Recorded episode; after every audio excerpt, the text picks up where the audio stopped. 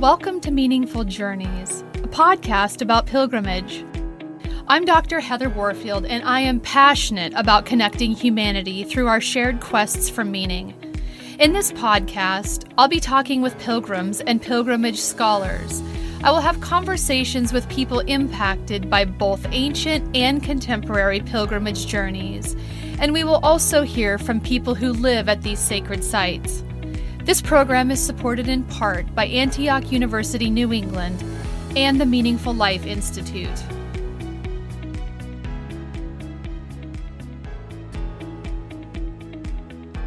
In this episode of Meaningful Journeys, I talk with Daniel Olsen about the book he co edited with Max Korstanje entitled Dark Tourism and Pilgrimage. Dr. Olsen is an associate professor in the geography department at Brigham Young University and the author and editor of several publications on the topics of religious tourism and pilgrimage.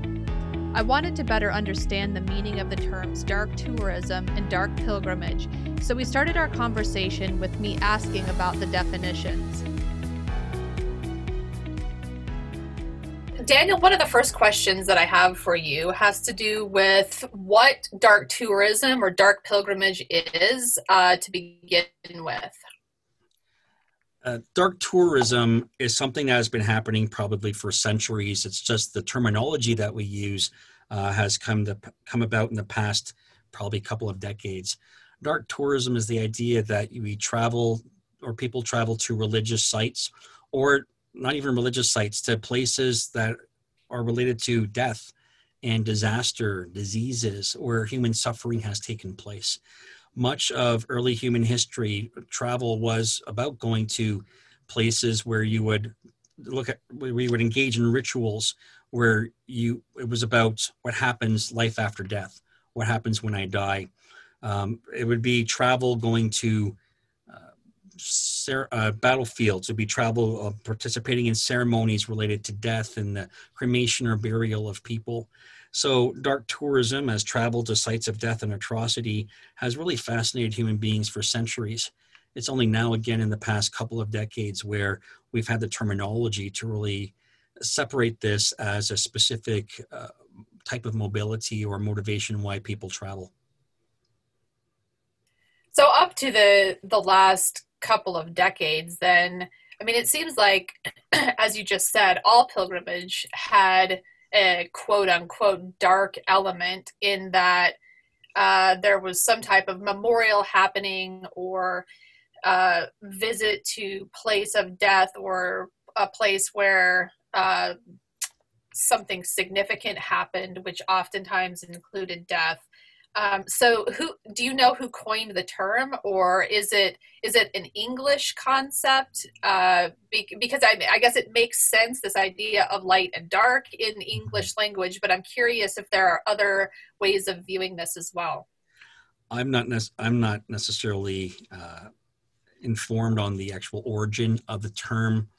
The term tourism goes back a few centuries the idea of a tour or, a trip that goes, you could start from point A to point B and go back again. Um, the etymology doesn't concern me as much as uh, I think what we tend to do as, as academics is we find a topic and then we have to find boundaries for what it is we want to study. Some we focus a lot on definitions and what is what we study and what we do not study. So take for example my area of interest, religious tourism. What's religious tourism and what's not religious tourism? So, dark tourism is just a term that we use to describe certain places, certain types of motivations why people travel. The whole tourism field is about segmentation. It's about trying to figure out as an academic where is my research field, where's my best fit, where can I where can I focus on a topic that has meaning to me but also makes sense and how do we organize the world and why people travel. So again, I think dark tourism is more of a term just to describe the motivations of people a certain group of people, why they travel to certain sites for certain reasons. So again, the etymology would be interesting, but it really is just how do we categorize human beings and travel and motivations from place to place. So what what does motivate people uh, to go play to go to places that are uh, dark or to undertake journeys that are dark pilgrimages? I think there are a, few, a couple of reasons why people go. There are people that just go because they're interested in seeing people suffer. Uh, there's a there's a group of people that uh, that like to go around and see things burn, and part of that is they go to these sites where atrocities took place, mass graves, for example, going to Auschwitz, uh, not necessarily for learning or education, but just to to see these places where people have have suffered. A lot of people, though, they travel in part because they want to they want to find meaning in life. And sometimes we find meaning in the deaths of others and and question why did people struggle in the world? Why does this happen to them and not me? Or in some cases why did this happen to me? And going back to the site where this took place to try and find some sort of meaning in the world. Again we try to we try to figure out the purpose of life why we're here where we're going and sometimes by engaging with death and atrocity we really just try to f- find out who I am and what's my personal identity and how do I associate and find meaning in this world based upon what I or other people have suffered. Can you give us some examples for people who are listening? Uh, maybe uh, two or three examples of sites that are dark uh, tourism or dark pilgrimage sites? Mm-hmm. Uh, we have a few examples in the book Dark Tourism and Pilgrimage, which I edited with Maximiliano, Maximiliano Korstanje. Uh, one of the, the case studies is uh, Auschwitz, or looking at concentration camps where people will, will travel here to not necessarily commemorate, but to try and get a sense of why this particular event occurred or why were people killed because of the color of their skin or or because of their ethnic background. Uh, in this particular chapter, there was a there was a question about interpretation. So when people go to these sites, what how should they act at Auschwitz, for example? How should death and suffering be interpreted? Now, Philip Stone out of the UK has done a lot of work on dark tourism, and he's looked at diff- at a spectrum of dark tourism sites. You have sites like theme parks that you know that are related to to suffering and horror. Uh, you have wax museums for mass murderers, which are more people go and they want the shock and awe value. But then you also have places like Auschwitz, which are almost sacred sites, where people will go, they will engage with the site, they will want to learn the stories, the meanings behind why these atrocities happened, who were the people, what were what were their lives like, why were they there, what did they suffer, and then what are the lessons that we can learn when it comes to how not to see these things happen again in humanity. So I think we do have a bit of a spectrum going on here, but Auschwitz is definitely an example.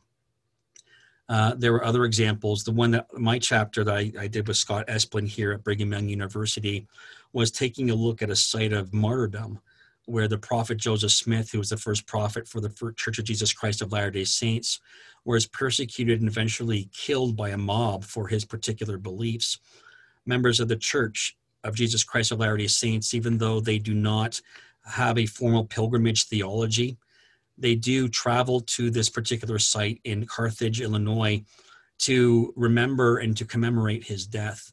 They want to go and see the place where this death actually occurred, the room that he was in, the bullet hole that is still found in the door where someone shot through the door uh, and hit uh, his brother uh, and the window where he jumped out of as he was as he was shot and then fell to his particular death.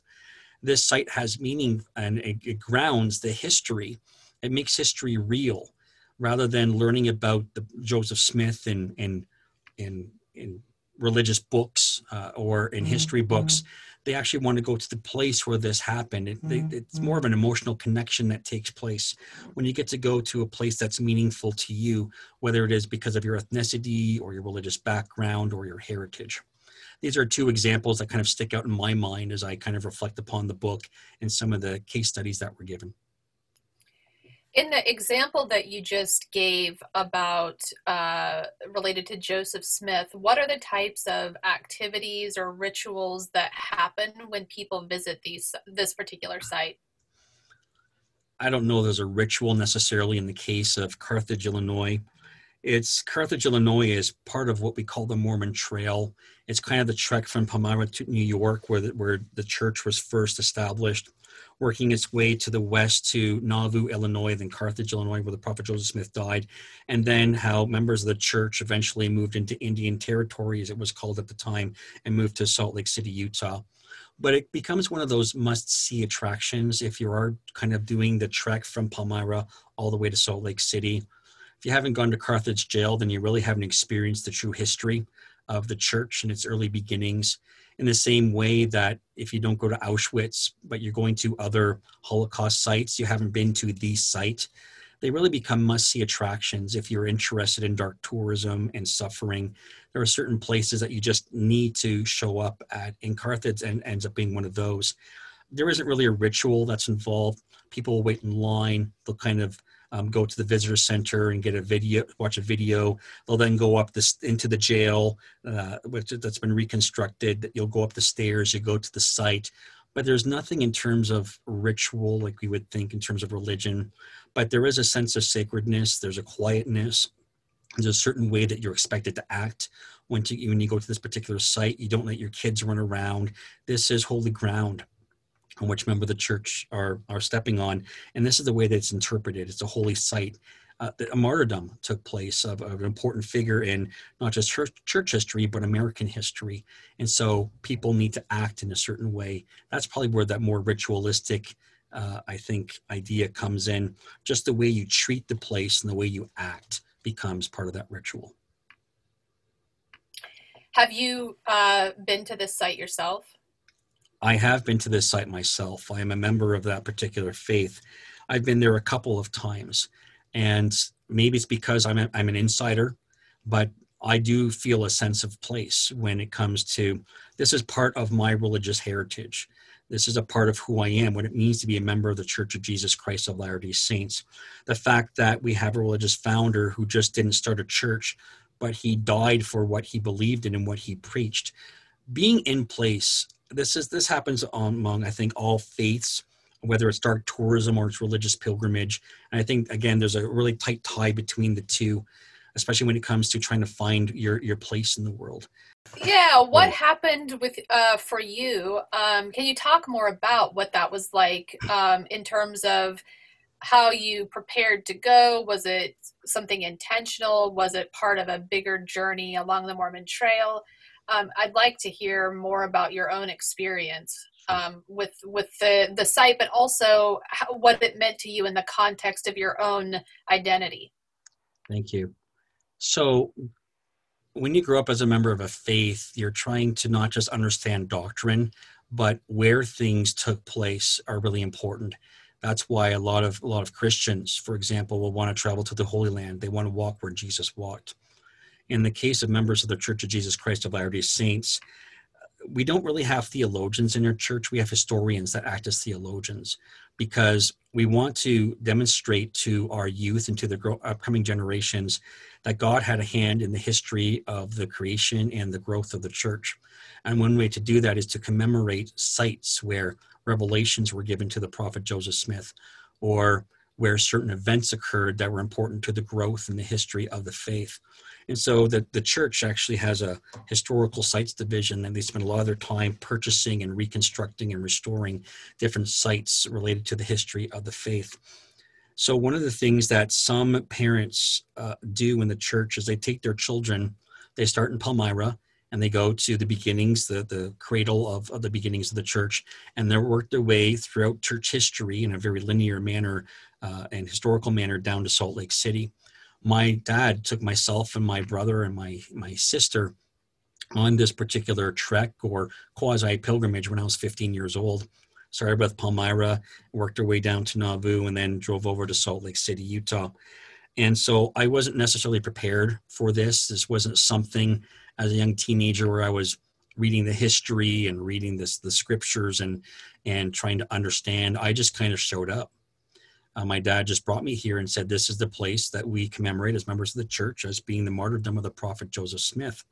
So I wasn't necessarily prepared, but I, I do remember learning about it in Sunday school and other, other church classes about what happened in this particular location.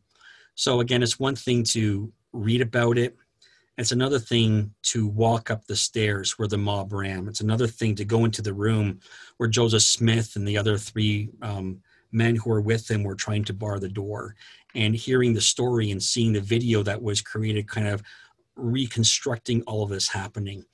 And the fact that I believe that Joseph Smith was a prophet and that this is a place where a prophet of God died had real meaning to me for other people that are not members of the faith that would go through, they'd say this is an interesting historical reconstruction.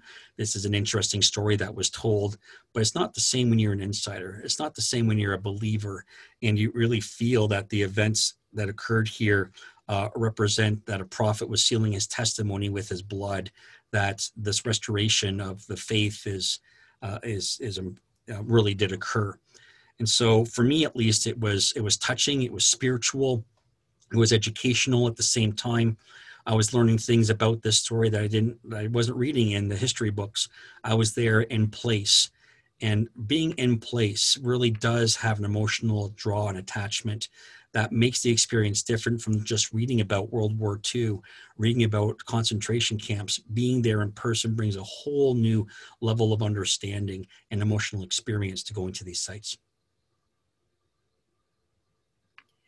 Did you draw on this experience uh, when you were uh, thinking about your your edited text, uh, "Dark Tourism and Pilgrimage"?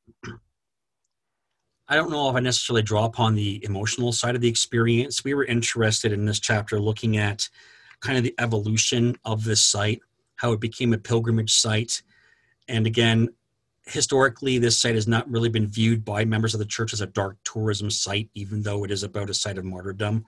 It's about bringing this new terminology and trying to see the, the evolution of and the interpretation of how this site was represented to members and non members of the faith regarding death and meaning and how it related to the history of the church and how it can be a faith promoting experience to members of that particular faith. I thought about it as we wrote this, but we didn't really go in and do interviews with people and looking at their experiences. That would be another step. And there were a couple of chapters that did take a look at people's experiences.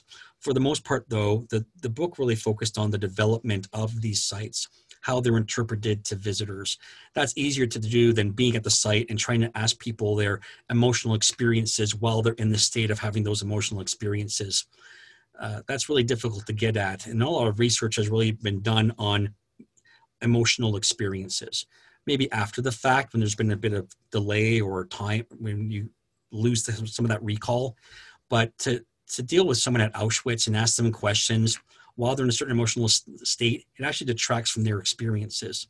So it's really difficult to write about experiences unless you're getting it in real time. But then again, you're then damaging the experience that they're having. So not too much work has been done on that. Our book focuses more on some interpretational, theoretical interpretational types of ideas.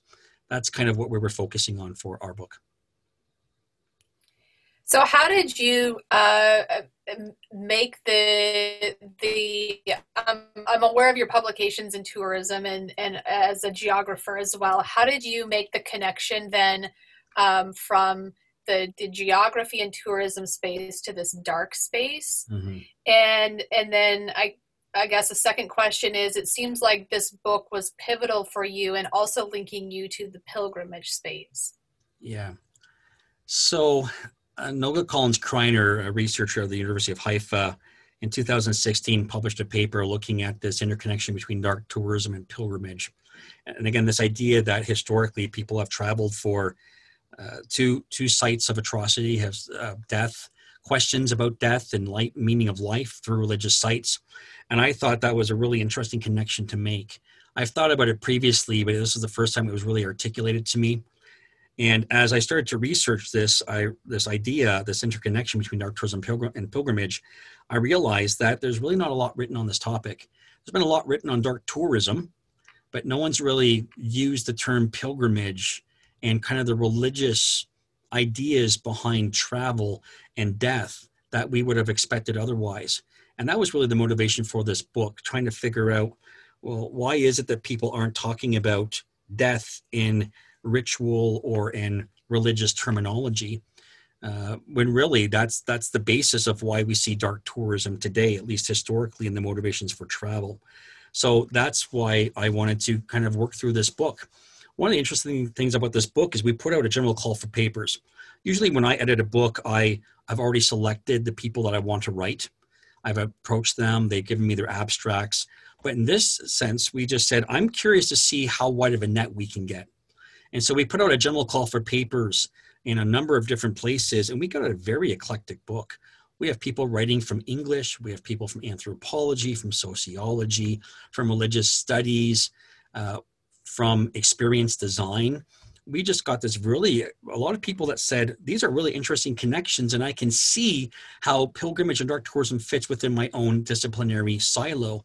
So I was actually very pleased with the book. We didn't get just geographers or just anthropologists that were doing this. We got people from a wide range of disciplinary backgrounds to write on this. And that's why I think this book is really interesting because this is not a book meant to be an end all and be all book. This is a definitive answer on the connections between dark tourism and pilgrimage, but it's so eclectic that it's accessible to people from all from all different disciplinary backgrounds. I actually have a, a nephew who is reading the book right now, who's really interested uh, in a couple of the chapters. One of the chapters being the suicide forest in Japan. Uh, and so he's reading this, and if he's reading this and he's in grade 11, this tells me this is not just accessible in terms of being interdisciplinary, but the writing is at a level where it's accessible not just to academics, but to anyone who wants to pick it up and learn more about these interconnections between dark tourism and pilgrimage.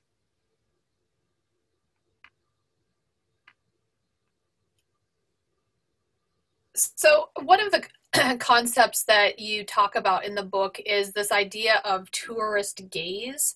Mm-hmm. Uh, which is really interesting to me, and I it's it, it's it's new, I guess, in the way that I'm thinking about it.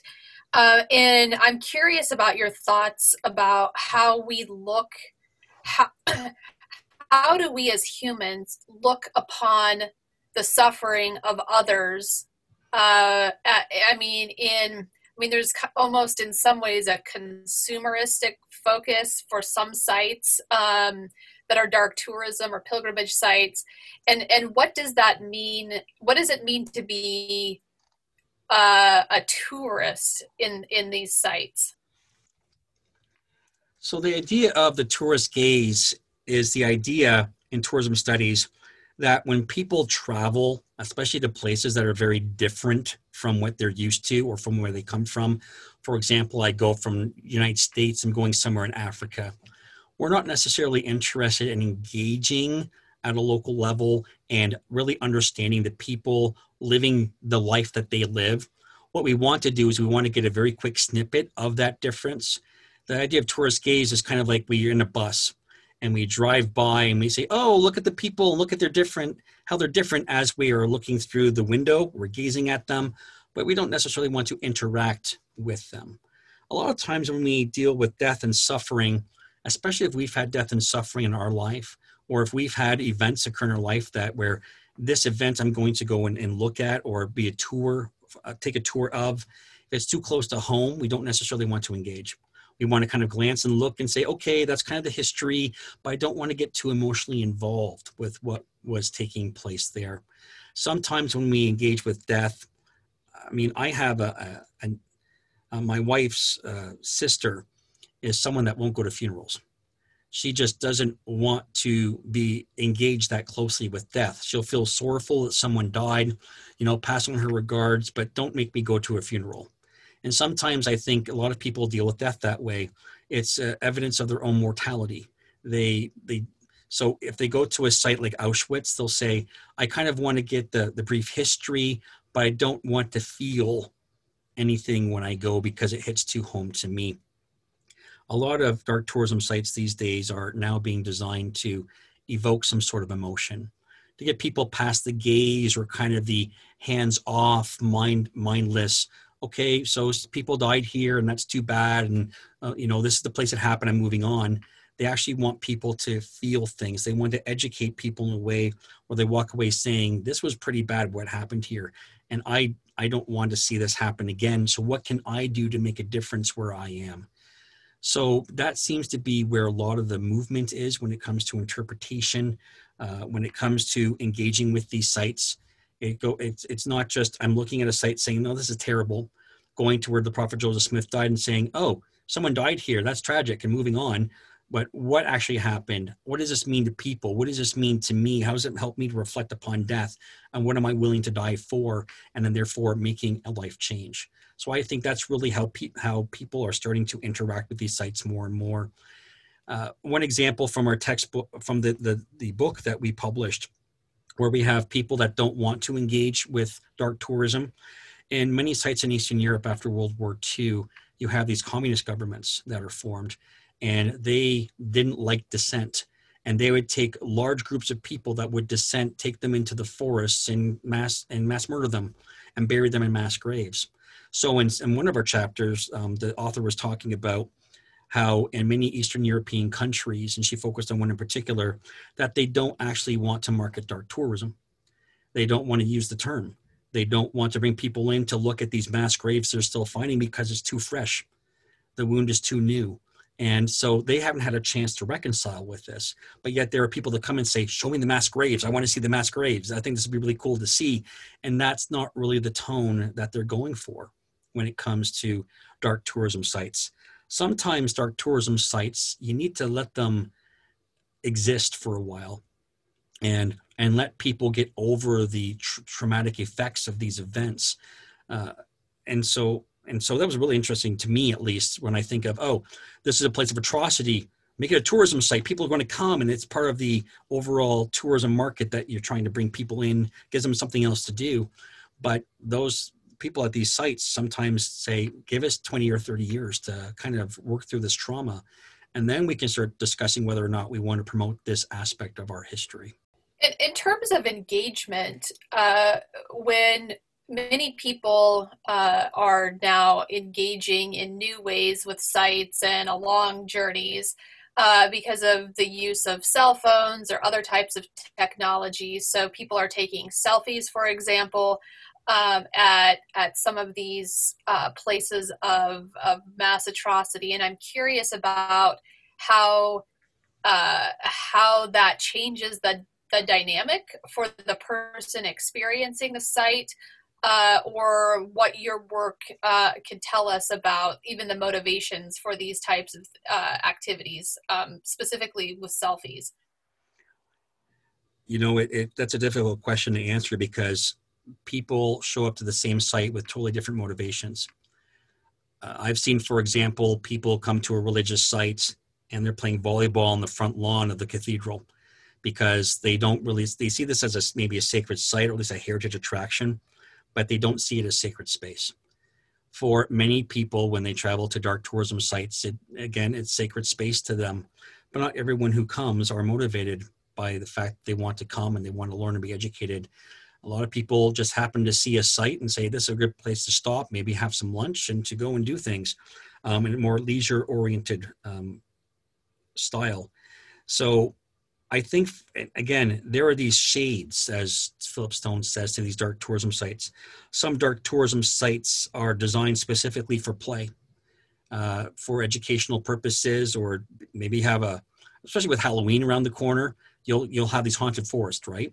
They are associated with death and atrocity and mass murderers and that sort of thing. Or you have the Wax Museum for Mass Murderers, but they're designed as places for play but then you have people that will go there and actually have some sort of experience that is life altering because uh, that may, makes them think about their own mortality. But then you have sites on the other end of the spectrum that are like Auschwitz or sites of martyrdom, where there are sacred places in a real, real sense, and they're designed to evoke those kind of religious or spiritual experiences. But people will come, and their motivation is not to experience that, but to just have a good time so it's a real hard question. And again, we don't really have a lot of data. We don't have a lot of research that's been done in this area. We know that we have some what we might call serious tourists, those that are interested in education, those that want to learn and want to feel and want to experience that will go to the, to a lot of these sites that are designed specifically to um, for those type of emotive experiences. So I'm not really sure honestly how to answer that question. There's just so much we don't know about motivations. And even if you're motivated by by by a depth, you want to learn more about a site, you want to learn more, have deeper experiences, you may end up just playing just because of the the way that the site is designed, the way that the site is interpreted, maybe doesn't give you the depth you want. Sorry, it seems like a cop out in that sense, but one of the no, no, no. Um, one of the things that strikes me uh, in the the examples that you've given is the importance of, uh, I guess, the official like uh, entities that manage these sites and how uh, the experience is structured uh, before someone even gets to the site. And so I'm curious about your thoughts around the management part of this uh, and and the priorities of the official entities uh, who manage these sites.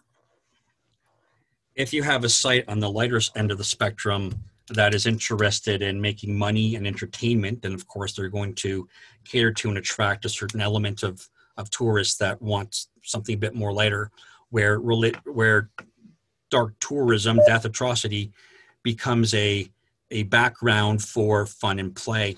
But then you also have groups that are that take a more serious tone, where it's about site preservation. It, but it's not just about site preservation and conservation. It's about telling a story and telling a story that's going to affect future generations. So they say, here's a site of atrocity here's a site where death took place, like Auschwitz. And in learning the story of this site, what we want you to do is to walk away saying, What can I do personally to make sure that in my particular situation or society, that this doesn't happen again?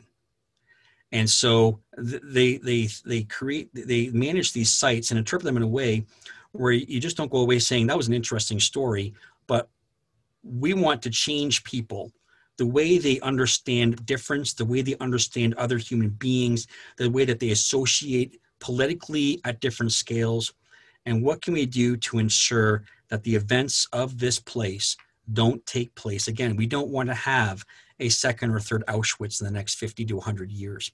We, what can we do in our society to find peace, to f- make, make people better? How do we help people to interact with others better? And so a lot of these organizations, that's what they do. They they manage these sites in a way where it's about creating peace and better relationships between people. How do we learn from the past to make our present not revert back to that particular past? I mean, I, conceptually that makes a lot of sense, um, and and I'm wondering if you're aware of any uh, any research on this idea of value changes or increasing tolerance or increasing empathy. I mean uh, do, what do we know about the long lasting impact of visiting a site uh, such as a concentration camp? To be honest probably nothing. Part of the issue again is when we do research looking at experiences it's usually short term either right after they left the site or I contact you a couple months later to get a sense of what you're feeling. There have really not been any longitudinal studies where we're looking at 5, 10, 15 year increments down the road. So that's very difficult. I mean, I remember many years going to Jerusalem and going to the Church of the Holy Sepulchre, which is purported by, by Christian groups to be the place where Jesus Christ suffered in the Garden of Gethsemane as a Christian and someone that has a belief in Jesus Christ, that really hit home to me. I, I had experiences there that I would consider to be religious or spiritual. And, but no one's ever asked me 20 years later, what's the effect that's had on you and how has it changed your life?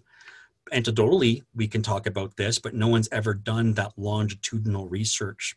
So we know that short term that people are affected by this. There is one chapter in the book here um, that talks about the experiences in China uh, when there was a large earthquake a number of years ago. And people were asked at the site why they came, but also what they were experiencing and how they thought that this would this experience would change their life. So we know kind of that immediate recall. I've had this experience. I think this is how it's going to change me, but we don't know 10 months, a year, 10 years down the road how long that experience actually stayed with them and if it did make these lifelong life altering changes So that's an area of research that we need to do more work in the long term effects of this. But it's just like any other other experience. Even if you buy a souvenir, after a couple of years, you kind of remember a little bit. But did it actually change your value system? Did it change the way you live day to day? Probably the answer is not really life is a bunch of accumulative experiences and this might be an important experience but one of many life experiences that changes who you are and how you act over time.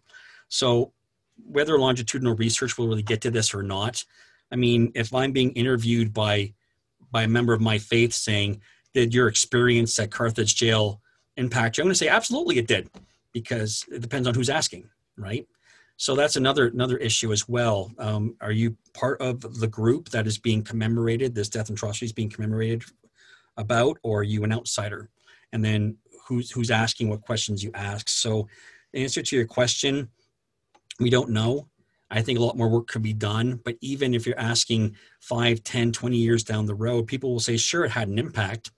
But over time, I think that impact lessens. And that's what studies have shown just in terms of experiences in general the further away the experience is that you're asking about, the less impactful it seems because it's not, you see the initial course correction you might make, or I want to think differently about this. But then over time, there's so many other experiences that are there that it really, really waters down that initial experience that you've had.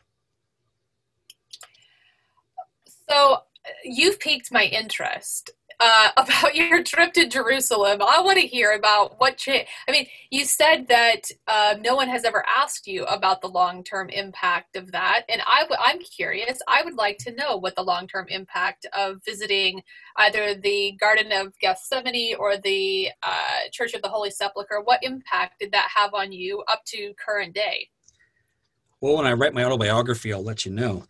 Uh, you know, now you've asked the question, it's kind of made me think. I'm trying to remember all the places I went to. I remember, I mean, for, for many Christians, going to the Holy Land is a once in, once in a lifetime opportunity. It's a lot of money to go for many people. I had an opportunity because there was a conference that was being held in Jerusalem on religious and religious tourism and heritage, which is my area of, ex, of interest.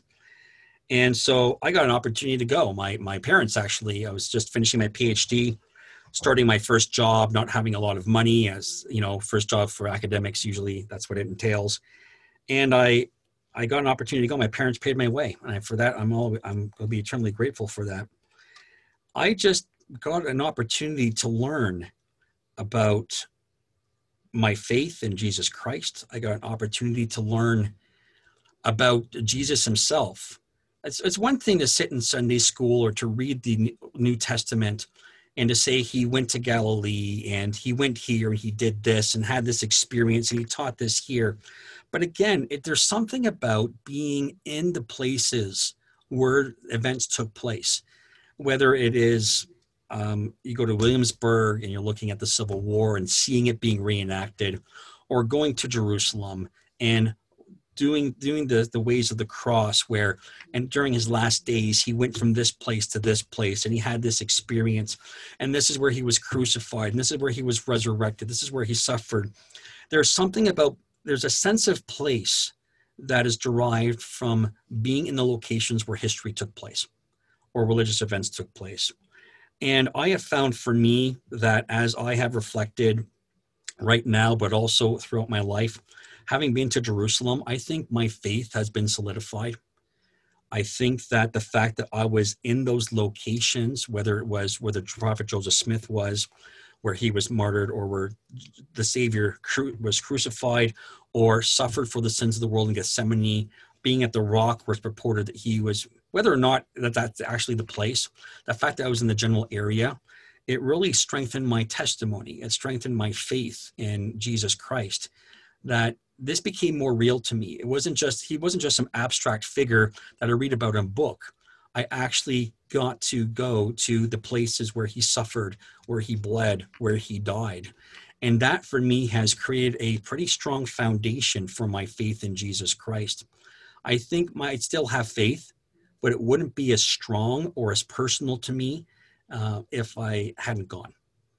Again, studies have shown that being in the geographical locations are really, really important. And in this case, it was about the suffering and the death and the resurrection of Jesus Christ, which gives Christianity, as well as myself, hope in the fact that there are answers er, to why we are here and where we're going, and that this life is just a blip in our eternal progression. So that's kind of how I reflect upon that. Maybe that's too religious, maybe that's too Christian for some people, but for people of faith, or if I am a Jew and I'm going to Auschwitz, this is going to deepen my understanding of my ethnic identity, of who I am, where do my people come from, and, and how do we proceed from here to make sure this never happens again. There's a depth that comes geographically from being in those locations. And that's why I think, and I've argued in a, in a paper that's coming out soon, that religious tourism, and maybe even uh, by extension, dark tourism, is going to be one of the first tourism niche markets to rebound. Because while you can worship at home and you can you know and there are many cemetery you know deaths and uh, you can't go to the cemetery because of covid one of the first things people are going to want to do is go back to these places of meaning. Not necessarily lying on a beach which may have meaning for some people but what are the places that affect me personally the places that give me a depth of understanding about who i am and so I think, at least domestically, if not internationally, dark tourism, religious tourism, the places of meaning are the are the types of tour, tourism that's going to really um, pick up right after all this COVID nonsense is taken care of. I agree. I, I think it's definitely uh, we're going to see a very interesting time ahead for sure with the way people travel and what they're what they are. Uh, what the, what's motivating them to travel and what they're going to or towards. Mm-hmm. Um, I think you've you have definitely shown the the personal connection that you have with the with the topic of dark mm-hmm. tourism and pilgrimage, and I'm curious uh, to hear about what's exciting to you personally uh, about this area, uh, kind of niche area of study, and what are you excited about from an academic standpoint? I've mentioned this earlier, but what I'm excited about this particular niche area of tourism is just the, you can go in so many directions with with this particular topic. I am sitting here looking at the book. It's interesting when you edit a book, you do all the editing and you slave over this, and then you submit to the editor, and you never think about it again. You submit, I submit it to CABI, and I don't think about it again because I've just put so much of my heart and soul into all this editing, getting this book done that you're just kind of tired after a while, to be honest. Um, I don't know if, what books you've edited, but I imagine it's kind of the same thing where the book's done, it's off to the publisher, and like, oh, I don't know if I ever want to see that again. But in my review of, of looking at the topics here, we're looking at the history and evolution of, of dark tourism and pilgrimage. We're looking at the role of terrorism in the creation of dark tourism sites we're looking at the development of dark tourism in Eastern Europe, in Slovenia and Bulgaria, and the use of European cemeteries. We're looking at uh, the case uh, of, of a, a, dark tourism site in Cambodia. We're in Malta right now in chapter nine, looking at St. John's Co Cathedral, how everything, all the symbols are death and skeletons and, and darkness. We're looking at the suicide forest. We're looking at pioneer reenactments where they where youth reenact uh, Mormon pioneers uh, their their treks, taking on the name of a pioneer that walked the trail. In essence, we're reenacting for the dead. We're looking at post-disaster ruins. We're looking at museums, indigenous museums in particular, and how indigenous populations have been and and their takeover by Europeans has been depicted in museums.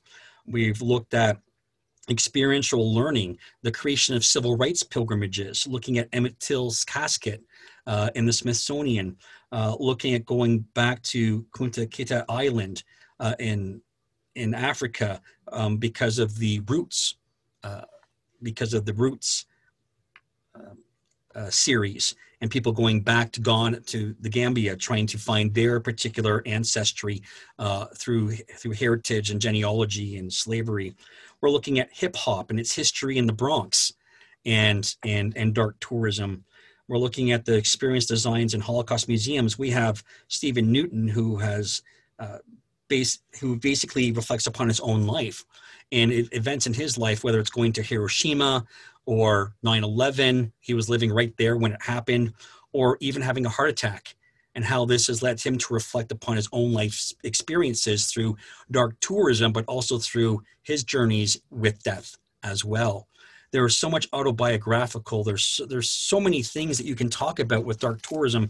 It's just it's such a newer field. While we have a Palgrave Palgrave handbook on religion, dark tourism, and we have all sorts of theories about dark tourism. There's just so much we can go for, we can study, and I just wanted to use this book as a as a springboard onto a much broader platform to say, if we combine these elements of ritual and religion, what other avenues does this allow us to explore? And as I've just kind of listed off here very quickly, there are so many ways in which we can explore these and this interface between dark tourism and pilgrimage. This is a very ripe field, not just in terms of developing for tourism, in terms of different sites and attractions that destinations can create and try and make money off of, but what are some of the more personal, the more communal aspects of this that we can try to understand at a deeper level. And my hope is, and Max's hope is, or my co my co-editor, we hope that this is an, an, avenue that people can look at to say there's this tight connection between dark tourism and pilgrimage, but it also leads to a lot of other questions, some of those questions you've been asking today. So where can we find the book? It's published by CABI. Yes, uh, it is. And and I've seen it on Amazon. Are there other places we can find it? Barnes and Noble. I imagine that if you go to any major bookseller, that you're going to be able to find it. You can get an e-version of it. You can get the hard copy. What CABI is telling me and what they're finding with all the books they're publishing, and in fact, most publishers these days, what they're finding is that the hard covers are not selling as well as e-versions of the books everyone seems to be going for the pdf version and that's of course going to be the cheaper version. So those are, those are some places that you can go to get the book. Again i think this book is fairly accessible. I edited probably about 70 to 80 percent of the text myself and i like to write in a way that's a bit more accessible so we're hoping that anyone, whether you have a passing interest or very deep interest in this topic, can pick up the book and you're going to find some, because it's so eclectic, you're going to find a topic in here, a case study, a theory that is going to be of interest to you. So again, highly encourage you to pick up this book. Uh, so just a lot of really interesting phenomenon that we find in this book related to the dark tourism and pilgrimage areas of research. I think the book has certainly uh, appealed to to those of us who are working in pilgrimage studies as well as tourism heritage studies. But it's also as you said accessible and and i think that a person who just has a their curiosity is piqued about the topic uh, would really benefit in uh, taking a look at it because the chapters are so diverse as you mentioned and it really does provide a nice overview of what dark tourism and pilgrimage is uh, and uh, in a way that I think um, is is really interesting.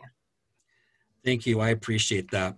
I know my parents sometimes when I send them things I've published or I've written they say, oh, I can kind of understand this a little bit. And that's not what I wanted with this book. I wanted this book where people that have no knowledge about any of this can pick it up and say, I find this really interesting and I understand what they're saying. We try to take out a lot of the jargon. The first chapter has a bit of jargon in it just because the book is an academic book, but we tried to go through these chapters and edit them in a way where they're very accessible to people. And I found that people who have read this book have come back to me and said, I, I, I understand the concepts. They're accessible. They're understandable to me. So we wanted to reach not just an academic audience, but a more broad, popular audience with this. And hopefully, just based on anecdotal evidence, it seems like we've done this. And we're hoping that we'll be able to see this in the future where people will say, I got your book and I read it, and I've learned a lot about myself in this because at the end of the day, all of us are going to die. We're going to suffer in this life, and other people have suffered. And this book talks about how people have suffered, how we commemorate that suffering, and hopefully it leads people to start question, thinking about, well, what is what? Why am I here? What is my life? What am I supposed to do in this life? Because I'm going to have to deal with these this atrocity deal with suffering and deal with death, not just personally, but with other people I care about and even people I don't care about more communally. How do we deal with this? And I hope that this is, a, again, an introduction, a starting off point for that, bringing the religious into the dark tourism literature.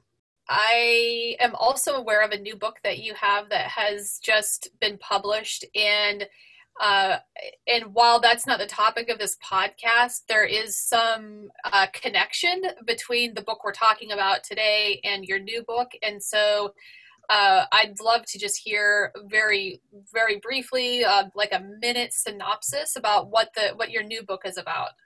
Thank you for asking about this. This is another book published by CABI by myself and also my my co-editor Kiran Shinde out of Australia we have a new book that just came out last week called Religious Tourism and the Environment, where we were looking at the interface between people who travel and the impacts that they have on both the natural and the human built environment.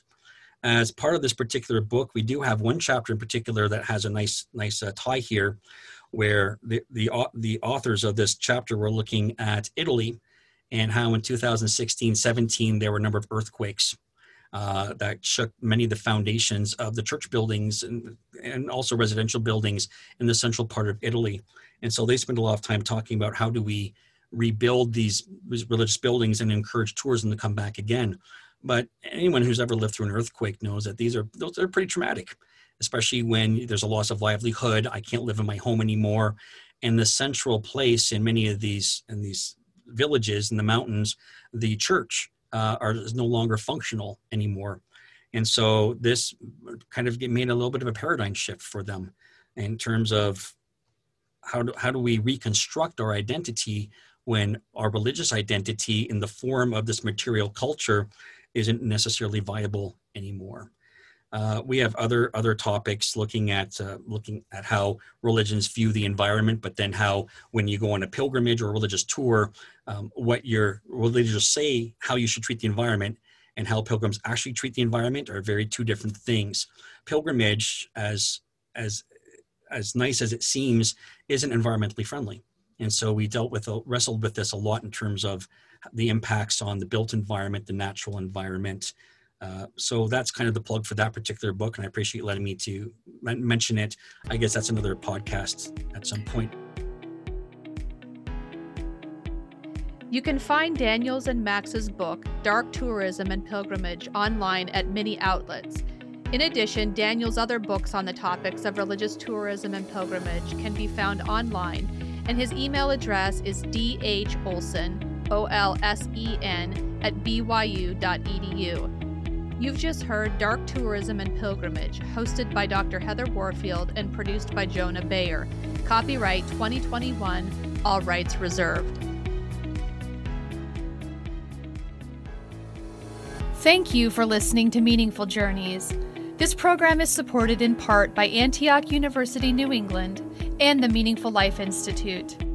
We would love to connect with you on social media, on Instagram, on Twitter, and Facebook or by email info at meaningfuljourneys.net or our website www.meaningfuljourneys.net. We hope you will join us next time on our shared quest for meaning as we connect humanity one step at a time.